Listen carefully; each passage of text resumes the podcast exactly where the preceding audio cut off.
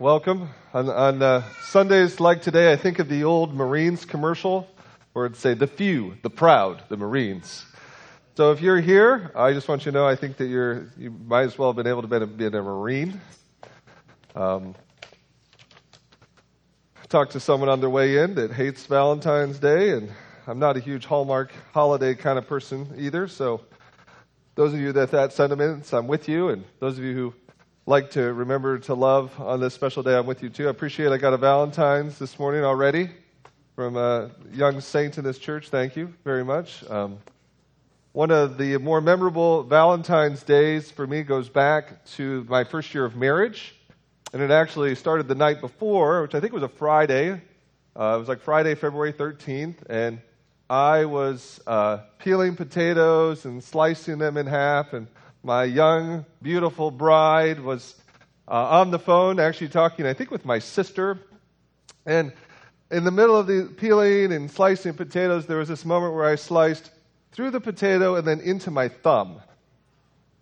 And there, there's like kind of blood gushing everywhere. And my wife's on the phone with my sister. Uh, sorry, I need, I need to go. Matt just cut himself. And I got kind of woozy and I had to sit down. And we got to go to the Mary Greeley emergency room, the hospital in Ames, and uh, got pain meds and stitches, got sent home. And then the next day was Valentine's Day. And I had planned things that day, but due to the pain meds, I was kind of out of it all day long. And by like mid afternoon, late afternoon, Carrie was like, Did you want to do stuff? Didn't you say you had stuff? I was like, Yeah.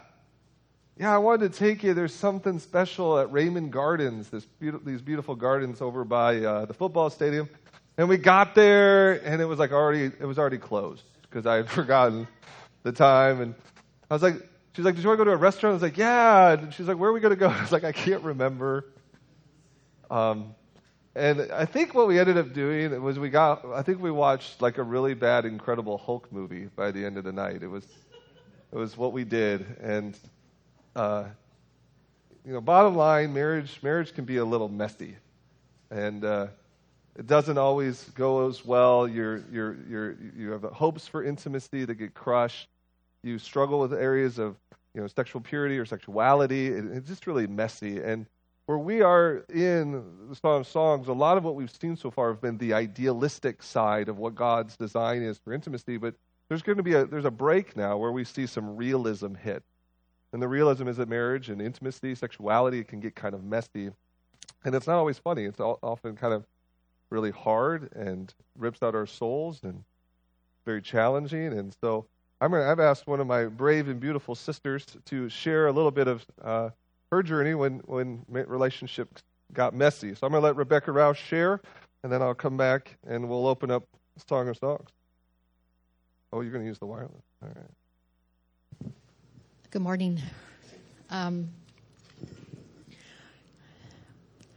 titled this uh, A Place I Never Thought I Would Be.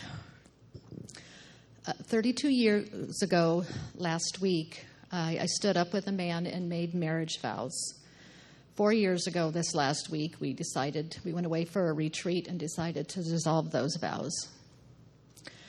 I can only speak for myself, not for Jeff, or not for other marriages.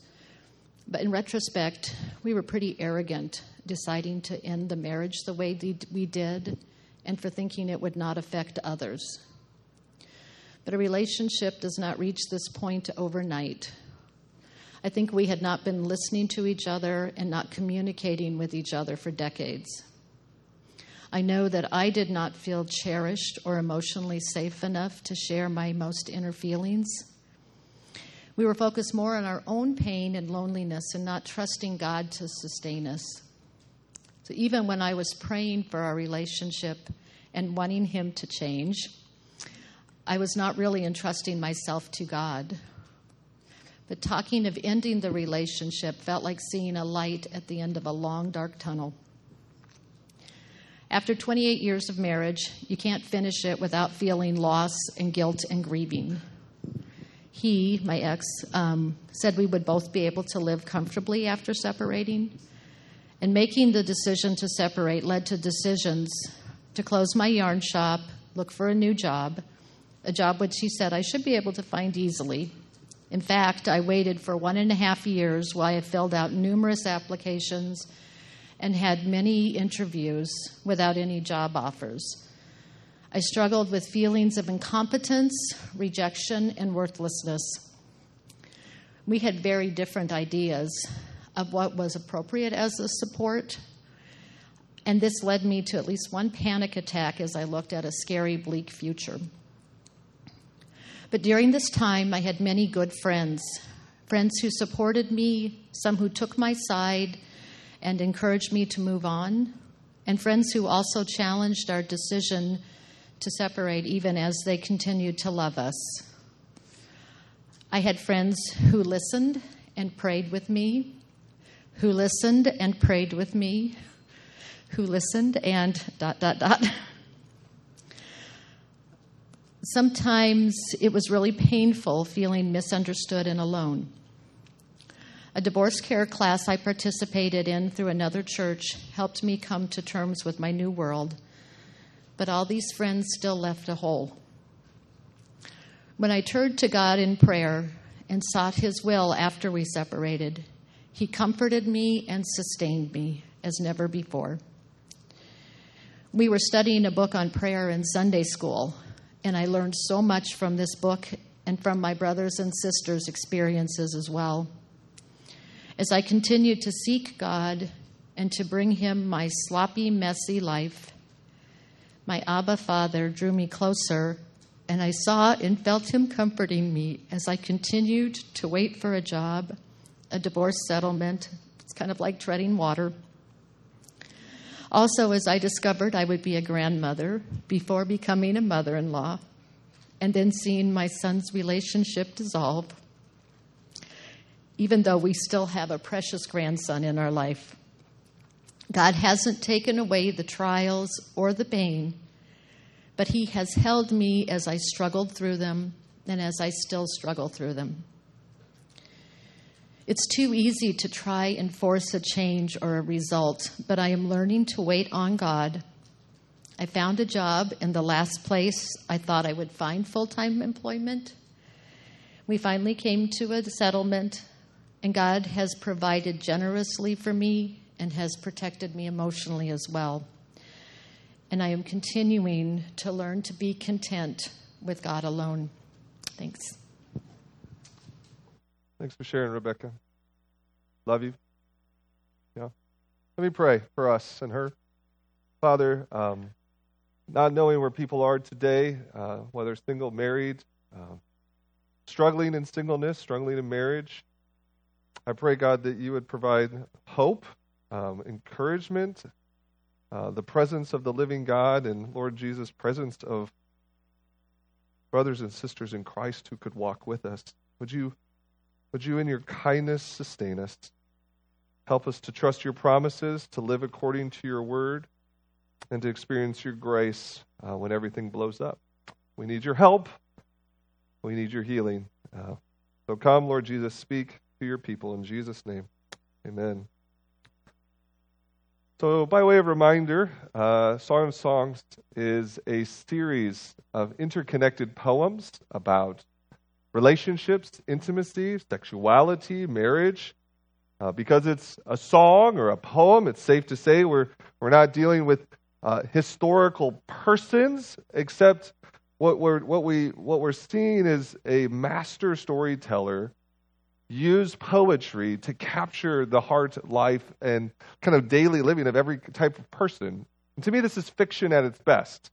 Um, there's actually a famous uh, fiction writer today, a British man named Neil Gaiman. And uh, here's a quote from Neil Gaiman on fiction. He says, Fiction is the lie that tells the truth after all. Fiction is the lie that tells the truth after all. Some of you out there are like fiction haters. To you, I'm going to pray the Lord changes your heart. Because I believe that there's more truth in many fiction books than you'll ever find in many nonfiction books. God takes compelling stories, insightful poetry to teach us true things. And one of the truths we're going to see today is that marriage and intimacy are messy. complicated, some days painful. Let's jump into this text. I want to start in chapter 5, verse 2. We have the woman in this story speaking. And she says, she says, I slept, but my heart was awake. Right, which is, you know, just so you know, scholars kind of wonder is she, she recalling a dream sequence? Is this a daydream? Is this. But either way, in poetry, she's saying, I slept, my heart was awake. Listen, my beloved is knocking. He says, Open to me, my sister, my darling, my dove, my flawless one. My head is drenched with dew, my hair with the dampness of the night. And she replies, I've taken off my robe. Must I put it on again? I have washed my feet. Must I soil them again? So, again, we have this midnight scene. Uh, this man is showing up, knocking on a locked door wanting to come in, presumably for some intimacy. And, it appears in verse 3 that this woman uh, is she's done for the night. You know, um, that's where she's at. I've, I've taken off my robe. Must I put it on again? I've washed my feet. Must I soil them again? One scholar uh, says this is the this is be akin to the 21st woman saying, "Sorry, honey, I have a headache. I'm sorry, dear, it's too late." But verse 4, look what happens. She says, My beloved, he thrust his hand through the latch opening, and my heart began to pound for him. So, something about this man's passionate, relentless gesture changes her heart.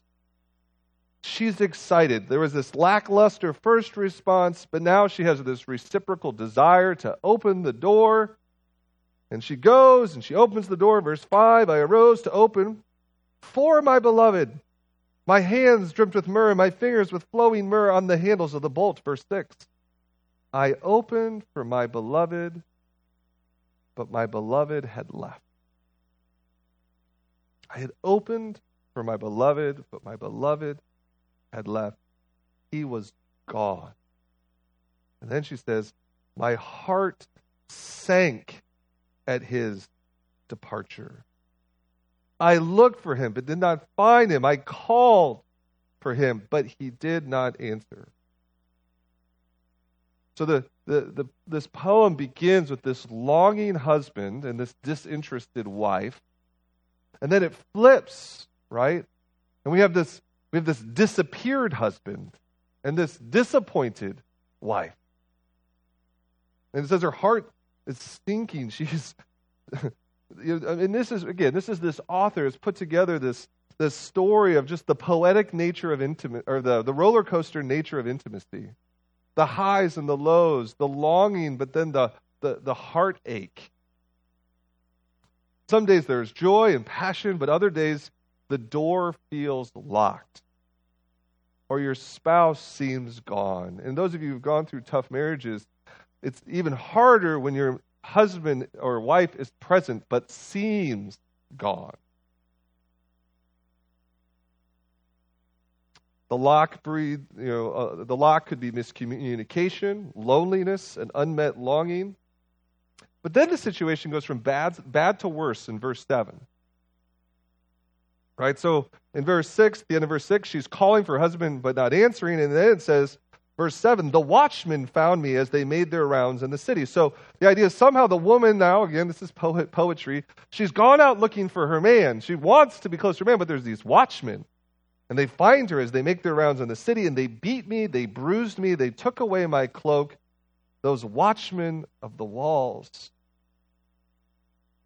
Now, this is unlikely a literal physical beating by watchmen.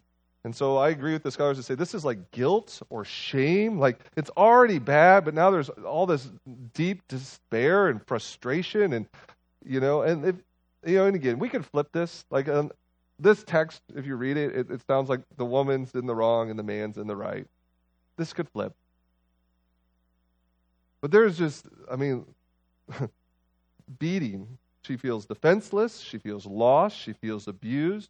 There's distance that has separated her from her husband, and then the, the pain and the sorrow and the guilt, it's just gotten worse. And then in the midst of her despair, we hear verse 8.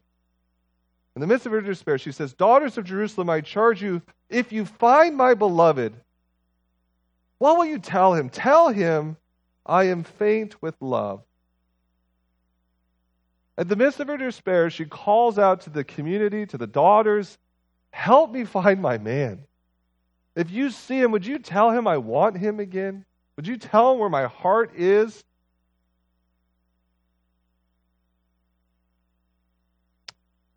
All kinds of things can happen in marriage that makes you just get to that place where you're saying, I need help.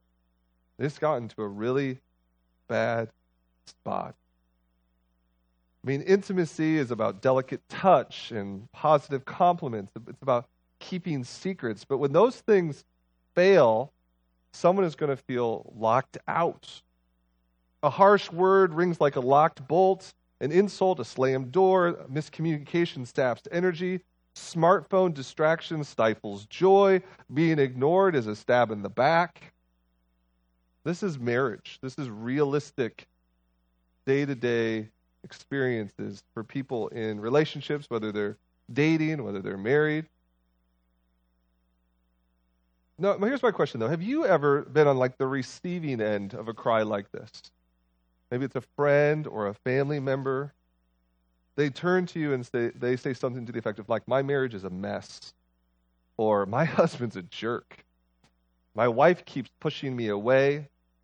I don't trust my girlfriend anymore. I think my boyfriend is too pushy. Or maybe it's more of just the mess of sexuality. So someone says, I'm questioning my sexuality. What do you think is right? The friends speak in verse 9. Verse 9, they say, How is your beloved better than others, most beautiful of women? How is your beloved better than others that you so charge us? Now, there's a few people will read this and think that maybe like these friends are being sarcastic or dis- disdainful. Like, what's so special about your man? But if you read the rest of the psalm or the rest of these poems, I think consistently the community is always helpful, and the community is always celebrating beautiful love and what intimacy is supposed to be like. So I see this as friends effectively sitting there down and saying something like, wow, your relationship is in a critical spot, right? You're hurt. You're looking for answers. You want him, but he seems absent right now. And then she, they're basically saying, just remember, girlfriend, why you loved him in the first place and why you should still love him now. You've charged us, to, charged us before about guarding intimacy and waiting for its fruition in marriage. So now it's your turn. We charge you to remember your vows. Remember, your man is worth it, or your kids are worth it, or this is, will honor God. This is right. This is good. Just a question a little bit about friendship. Do you have friends like that? That would come in and speak truth to you? I reached out to a friend uh, mine, used to come to this church, and was asking him a little bit about his journey when uh, his relationship got pretty messy. And uh, one of the things I appreciate about this person is he stayed engaged in relationships, continued to be encouraged. And uh, one of the things that he wrote in the midst of his relationship at his worst, he wrote, The mere presence of believers in my life was an anchor for me. People to speak truth, people told him to hold on, keep loving, not take the low road. Do you have friends like that? Or do you have the type of people who are to gonna like jump in and say, She can't treat you like that, bro. You don't have to stick around for his cold shoulder. If you feel that way, that's what you should do. Trust your feelings. Or you have needs that need to be met. And if you don't have someone meeting those needs, you should go looking for someone else. If she doesn't shape up, you know some other girl will respect you. Like, what are the friends in your life? Do they love you? Do they love God? Do they love truth? Do they love marriage? What kind of community and friends speak into your relationships, your marriage, your life? Likewise, what kind of friend are you? Like, what would you say? How would you direct? Do you let your buddy vent but never push him to love and cherish his wife? Do you let your girlfriend vent without ever uh, encouraging her to love and respect her husband? What kind of friend? Friends play such a critical role. You need them. You need to be a good one. Um, interesting. Back in 2018, Nancy Pearcey she wrote this book. It's called "Love Thy Body." I think to slide this. Uh, it, it, I, I just throw it. If you personally have some sexual identity struggles or have someone close to you does, I can't recommend this book enough. This book will help you be a good friend. This book will help you point people to Jesus. In, in one of the chapters, Pearcey uh, recalls a chilling incident, and she writes this quote, a 75 year old woman had just heard a compelling lecture by Rosaria Butterfield, a former lesbian who converted to Christianity. Afterwards, she approached the speaker and recounted that she'd been married to another woman for 50 years and that she and her partner had children and grandchildren. In a voice broke with pain, she whispered, I have heard the gospel and I understand that I may lose everything. Why didn't anyone tell me this before? Why did people I love not tell me that I would one day have to choose like this? And then Pearcey adds, Where were the Christians who should have been reaching out to her with a balanced message of love and truth? That's what we need for our marriages. That's what we need for our young people. That's what you need for your friendship. Was someone who will speak a balanced message of love and truth. They're one of the recurring uh, uh, metaphors throughout Scripture is about paths. Like, this is the ancient paths, walk in them. Uh, Jesus talks about wide is the road or wide is the path that leads to destruction. And many people find that. It's the easy road, it's the welcome road. But narrow is the road and hard is the path. And those who take that path, they find life. the life of loving God, it's the life of loving others, the life of obedience. Good friends stay, good friends say, stay on the narrow path. And the narrow path is never popular. You know, I'm so thankful that before marriage and after marriage, Carrie and I have had friends who have said the hard things to us. I remember being vetted by her youth pastor before, I don't know if it was before we started dating or right after we started dating. She had some men in her life that were going to make sure that Matt Proctor wasn't too crazy. Right? There's still men in my life that ask me questions about my heart toward my wife and is it guarded or is it being lured away toward others because I'm not protecting it? In verse 9, these friends, they ask just a couple of questions. And if you look in this text, this is the turning point. This is the turning point for this broken marriage that seems to be the distance is getting worse. And these friends come in, and now it starts, the fissure starts lessening. Hope is returning. They ask this question like, about her man. And then she responds, Well, let me tell you about my man. My beloved is radiant and ruddy, outstanding among 10,000. His head is purest gold, his hair is wavy and black as a raven. His eyes are like doves by the water streams, washed in milk, mounted like jewels. His cheeks are like beds of spice yielding perfume. His lips are like lilies dripping with myrrh. His arms are rods of gold. Wouldn't you like that compliment, men? The arms are like rods of gold. Tickets to the gun show, baby. His arms are rods of gold set with topaz. His body is like polished ivory decorated with lapis lazuli. His legs are pillars of marble set on bases of pure gold. His appearance is like Lebanon, choice as its cedars. His mouth is sweetness itself. He is altogether lovely. This is my beloved. This is my friend, daughters of Jerusalem. I mean, so he's, she's describing this man publicly. For those who are listening, like, I see him as strong, I see him as capable. Um, they speak of images of integrity and honor. When you come to verse 16, where it talks about his lips being sweetness itself, it's probably it's not talking about kissing here. It's, it's talking about I love talking with him. I love the conversation that we share. And then I love that she calls him beloved and friend. This is my beloved. This is my friend. You know, this Hebrew word, the Hebrew word for friend shows up seven times in the Song of Songs. It's often in the feminine form, which the NIV often translates it darling. But the word is friend, it's companion. I've become more convinced in my life that the best relationships are built on friendship. A good marriage is one sustained conversation with a few brief interruptions along the way. And that's what she's she's missing that she's missing her friend. Yeah, he's strong. Yeah, he looks good. I, I miss talking with him. I miss my friend. Miss my companion. I respect my husband, my companion, my friend. I want to be with him. He's worth it. The friends ask the question. The woman responds. And then look how the friends respond again. Right? They've heard her affirm, like, I'm going to press on. I'm going to fight for my marriage. And they say, Where is your beloved gone, most beautiful woman? Which way did your beloved turn, that we may look for him with you? It's almost like the friends are clapping. They're giving her a standing ovation. They're saying, You got this girl. Let's go find your man, right? I also think it's this picture, too, of we're going to do whatever it takes to help you. We'll stay up and pray with you. We'll help you work through this conf- conflict. We'll help you mediate.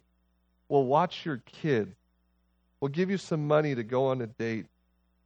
We'll do whatever it takes so you can find and rekindle that love again. Uh, I'm aware of multiple times in the history of this church of people doing that paying for someone to go to a marriage conference, paying for someone to get away for a few days. I love that. Like, that's the church at its best. Not just saying, well, I'll pray for your marriage. Suck it up, buttercup, right? No, I'm with you. I want to help you succeed. And the friends are all about this, right? Let me just also say that some of you don't have friends like this.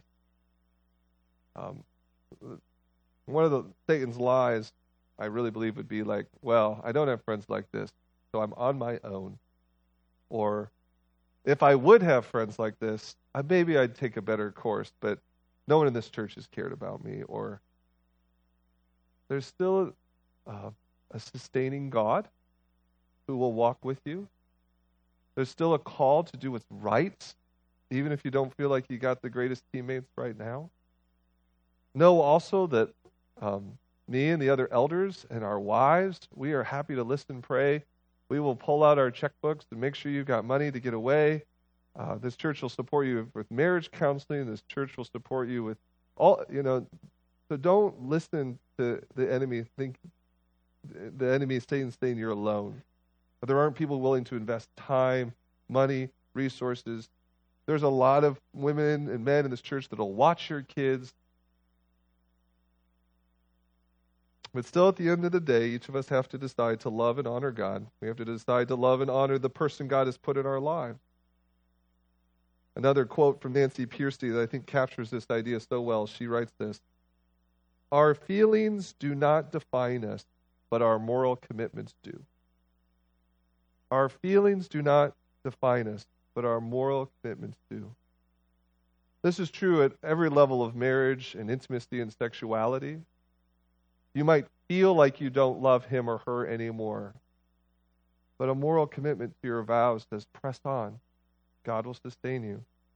You might not feel uh, heterosexual, or you might not feel normal, or feel, but God's word is spoken to these areas of walking in obedience, trusting his design. So, as a kid, we had a book called The Emperor's New Clothes. In fact, that was the cover of the version that we had. So this is a Hans Christian Andersen tale. Uh, those of you who might not be familiar with this story, uh, a prideful emperor is deceived by two pretend clothes makers. Story reads this is how it goes. It says, One day, two rogues calling themselves weavers made their appearance. They gave out what they knew how to weave stuffs of the most beautiful colors and elaborate patterns. The clothes manufactured from which should have the wonderful property of remaining invisible to everyone who was unfit for the office he held and who was extraordinarily simple in character. Magic clothes. And only the worthy and the noble will see these beautiful patterns. So eventually the emperor is shown the so called new outfit, and the emperor declares, kind of in himself, right? How is this? said the emperor to himself. I can't see nothing. I can see nothing. This is indeed a terrible affair. Am I a simpleton? Or am I unfit to be an emperor? That would be the worst thing that could happen. Oh, the cloth is charming, he said out loud. It has my complete approbation. Those of you know it's not till he goes out in public where uh, a wise child says, The emperor's not wearing any clothes. By the way, I fear today that we have uh, many people falling in line with this story. We're told that sexual freedom is the greatest thing for the great people. You can be whatever gender you want, express any sexual preference you, you want, walk in and out of any sexual relationship or marriage that you want. And this is all against even modern studies, putting the Bible aside, that says to believe this leads to greater amount of mental illness, suicidal behavior, infidelity, domestic abuse, and physical illness. The emperor is not wearing any clothes. Not true. Add to the fact that there are serious spiritual consequences when we turn away from God's design for marriage, sexuality, intimacy. So hear me today as a friend. All of these things are messy. All of these things are, uh, you know, they, they, they, they, they play with our souls on a regular basis. But God's good, and God is forgiving, and God is sustaining. God's design is best. And so I'd invite you that wherever you are in your marriage, single, um, sexuality, relationship status, like trust the Lord, for his path is good. I want to be a friend today saying, walk in this path. I want to send you out, hopefully, today as friends that tell others, walk in this path. Look at again the woman, uh, the, the men, the, women, the, the, the friends ask in verse 1, Where's your man? We'll help him find you. And she says, My beloved has gone down to his garden, to the bed of spices, to, the, to browse in the gardens, to gather lilies. I am my beloved, and my beloved is mine. He browses among the lilies. So we don't know all that transpired, but this is poetry. They don't care. Things are okay again. Garden is open. Love is reestablished. And just in case you have any doubt, the man is on board too. That's verse 4, where he's saying, You are as beautiful as Tirzah, my darling, as lovely as Jerusalem, as majestic as troops with banners. Verse 5 Turn your eyes from me, they overwhelm me. Your hair is like a flock of goats descending from Gilead. Interesting in. Um, it was in 516, chapter 5, verse 16. The woman calls her husband her friend. And then in verse 4, with that word darling, he's saying, You're my friend. You're my darling. She loves her intimate companion. He loves his intimate companion. And then I'll let you read yourself chapters 6 and 7 this week. They just start heaping praise upon praise, expressing desire upon desire. We go from a marital mess to a marital reunion. What was lost has now been found. Where death threatened, now life returns. Marriage is messy, but there's hope. Did you know that there's uh, a secular study um, that people who uh, said that they're like on a scale of like one to five, and they were saying their marriage was like a one or two. D- d- they were discouraged. It was broken. I'm unhappy. Five years later, the couples that stayed together, 80% of those people went from being my marriage is unhappy to my marriage is happy just by staying together. Just by not giving up. Right? There's hope, and it's confirmed, right? I, I, I actually, as a Christian, affirm this statement that's thrown out every now and again. I do believe science is science. I think you could trust some of this research. God's design is good. It's proven or and or. Let me just give one warning and two recommendations as we go. One warning, two recommendations. First warning, if you haven't picked up on it already, don't expect love and marriage to go perfectly. Don't expect love and marriage to go perfectly. So, romantic love is what the Greeks called eros, where we get the word erotic. And eros is a wonderful thing. When we experience eros, we feel like we're flying. And I remember riding my bike home in college after spending several hours with this new girl that we were supposedly studying for an upcoming exam. Like I was flying. I couldn't, I didn't need to sleep, didn't need to eat, right? Eros is great. C.S. Lewis wrote this about Eros. He says, Of all the loves, of all the sorts of loves, he, he, that is Eros, is at its height the most godlike, and therefore most prone to demand our worship. So, what happens is for many, dating, engagement, and early marriage, it's this rush of joy, emotion, and pleasure. And it becomes tempting to believe that these feelings will last and must last forever. But guess what? Eros cannot last forever. Eros shouldn't last forever. We wouldn't do anything else. We would get nothing done if Eros lasted forever. You can't stare into the eyes of another human being for that long. And so what happens though is when Eros starts crashing down and you experience normal life, or maybe something even worse than normal life, it ends up opening all of these dangerous doors. We're saying, I want that Eros again. I want that feeling. Right? I want, I want that new romantic partner. I want those, those early tingles again. When you think you've fallen out of love, then you start looking for love, often in all the wrong places. And here's one of the things about Eros why C.S. Lewis warns that it can demand our worship. When we feel Eros, we justify all sorts of behavior. And we say the line, Love made me do it. Love makes this right. I feel it so much. How could it not be true? And that is a dangerous temptation. Because even though Eros is godlike, it is not God. It cannot sustain us, it cannot direct us, it cannot give us barriers and boundaries. The New Testament tells us what can govern love. 1 John 3:16. 1 John 3:16 says, "This is how we know what love is." And it's the word agape. This is what love is. This is what real love is. Jesus Christ laid down his life for us, and we ought to lay down our lives for our brothers and sisters. This is love. Love is self-giving. Love is sacrifice. Love is a cross. A perfect Son of God dying for undeserving people, giving everything he has. This is love. Everything else is less than. I know a man loves his wife when he cares for her when she has the flu. I know a, a girlfriend loves her man when she lets her man go and do his job and doesn't bother him, right? You can't leave me. Like there's we love is greater than that that feeling.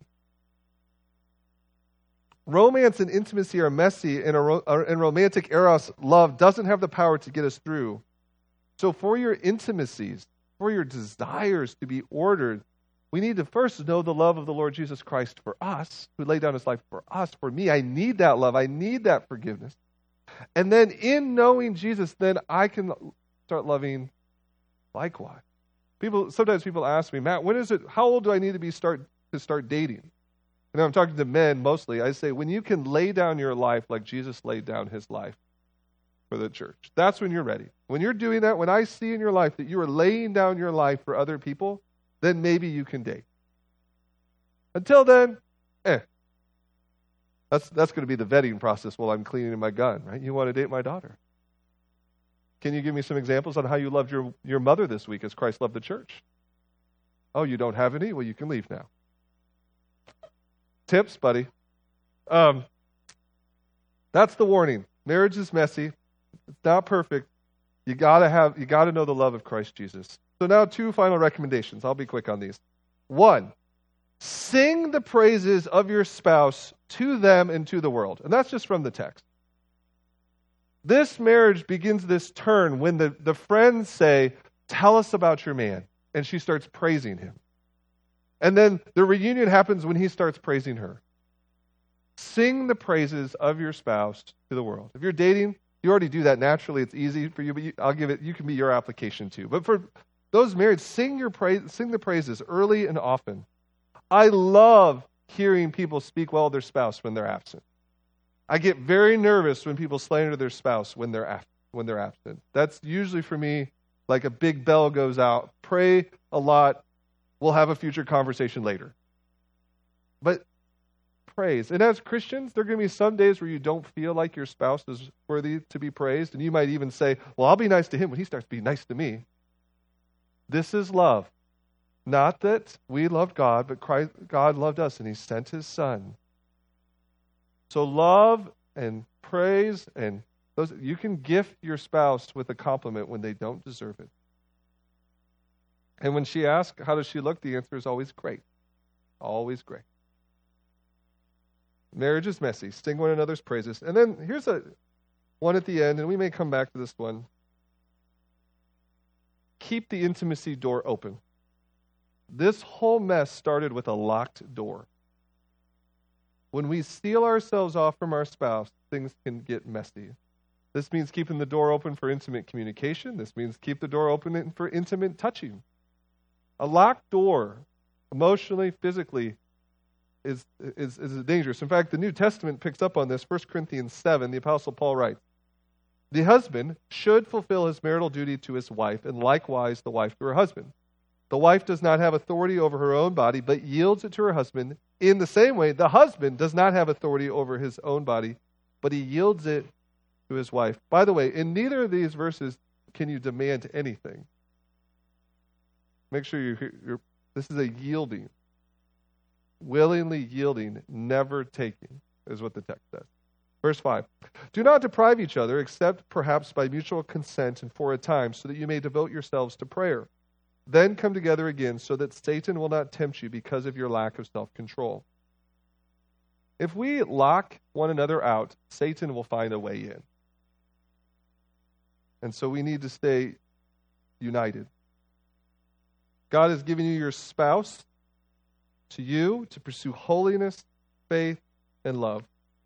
I'm going to close with some final words from this gent who learned a lot about uh, walking with God in the midst of a marital crisis. He writes this. This is closing. Another angle is the human heart. The human heart is more disturbing than we realize. We can be convinced that we need X or that anyone who would correct us is misguided. We are totally convinced in our own eyes what reality is, totally tuning out what is true. None of us is above this.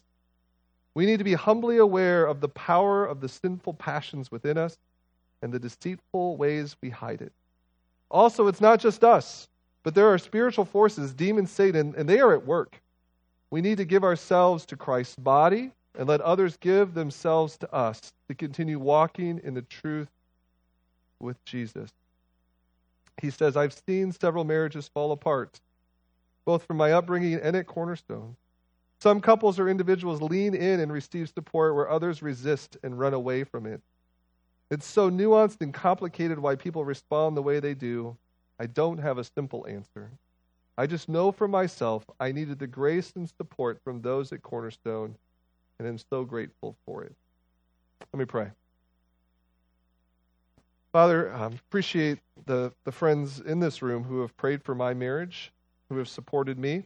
Um, I'm thankful for the people who have been open and honest when uh, their their lives, their own struggles uh, sexually, their own struggles relationally. Appreciate just the, the bravery of people to bring that into the light and say, I need help. I need a friend. I need counsel. Lord, I pray that in the coming months, maybe even the coming days, God, that we would just have a more authentic community talking about the messiness of marriage and relationship, but also the hope that is ours in Christ Jesus to walk in love and faith and obedience, even when it's hard. We thank you that this is possible, not because we first loved God, but God loved us and sent Jesus Christ to us as a sacrifice for our sin. Glory to God in the highest. Amen. Amen.